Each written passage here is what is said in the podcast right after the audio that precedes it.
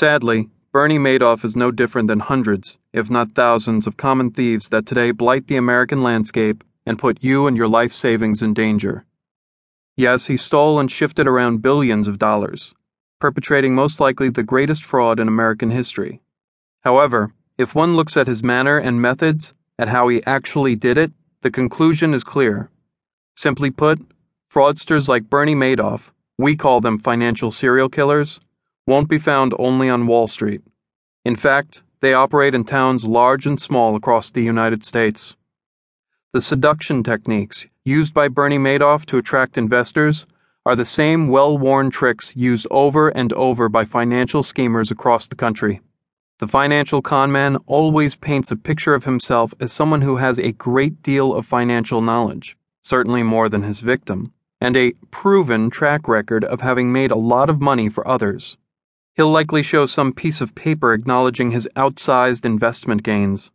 He'll tell a tale of having spun riches for others. He'll convince you of how he alone has, through his hard work, devised a can't fail means of making money, be it some type of overlooked investment product, some type of hedging technique, or inside knowledge possessed by only him or his investment team. Personal relations are imperative to the success of the financial con man. He is a master at building them. He will bond with his victim, emphasizing their common interests. Did you both attend the same high school or college? Do you share the same religion or ethnic background? Did you perhaps belong to the same club or have kids at the same school? Or, by coincidence, did you both grow up in the same neighborhood? Maybe, if the con man is particularly lucky, you even know some of the same people. That is particularly wonderful because people seem to believe that if you and I know the same people, then, well, we must share the same values, and we can now trust one another. So, what the financial serial killer eventually achieves is to cause you, the victim, to believe in him, to trust, to feel comfortable, to let down your guard.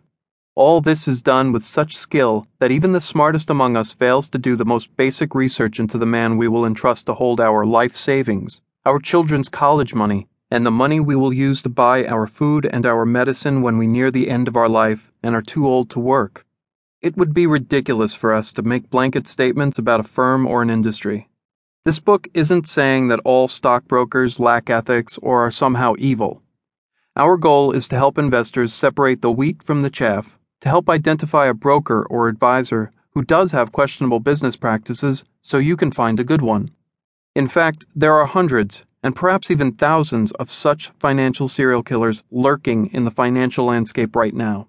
One group of securities regulators, FINRA, recently estimated there are 15,000 ex stockbrokers barred from the industry.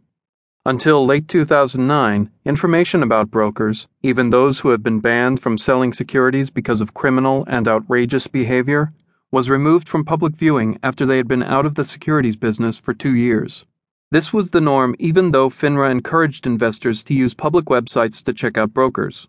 The federal government had the good sense to address the issue, and the records of such bad brokers are now permanently public. However, many brokers banned from the securities business have surfaced in the spate of recent frauds and Ponzi schemes that have cost investors billions of dollars. The FBI and Congress have finally taken notice. The 2008 stock market collapse exposed so many schemes that the FBI in 2009 began a new investment fraud investigation for every day of the year. High yield investment fraud schemes have many variations, all of which are characterized by offers of low risk investments guaranteeing an unusually high rate of return, testified Kevin Perkins, Assistant Director of the FBI, before the Senate Judiciary Committee in December 2009. He explained that the crimes weren't complicated. Victims are enticed by the prospect of easy money and a fast turnaround. The financial serial killer's ability to make investors hand over their money is a key to fueling such frauds. Perkins noted The most common form of these frauds is the Ponzi scheme, which is named after early 20th century criminal Charles Ponzi. These schemes use money collected from new victims, rather than profits from an underlying business venture, to pay the high rates of return promised to earlier investors. This arrangement gives investors the impression there is a legitimate money making enterprise behind the fraudster's story. But in reality, unwitting investors are the only source of funding.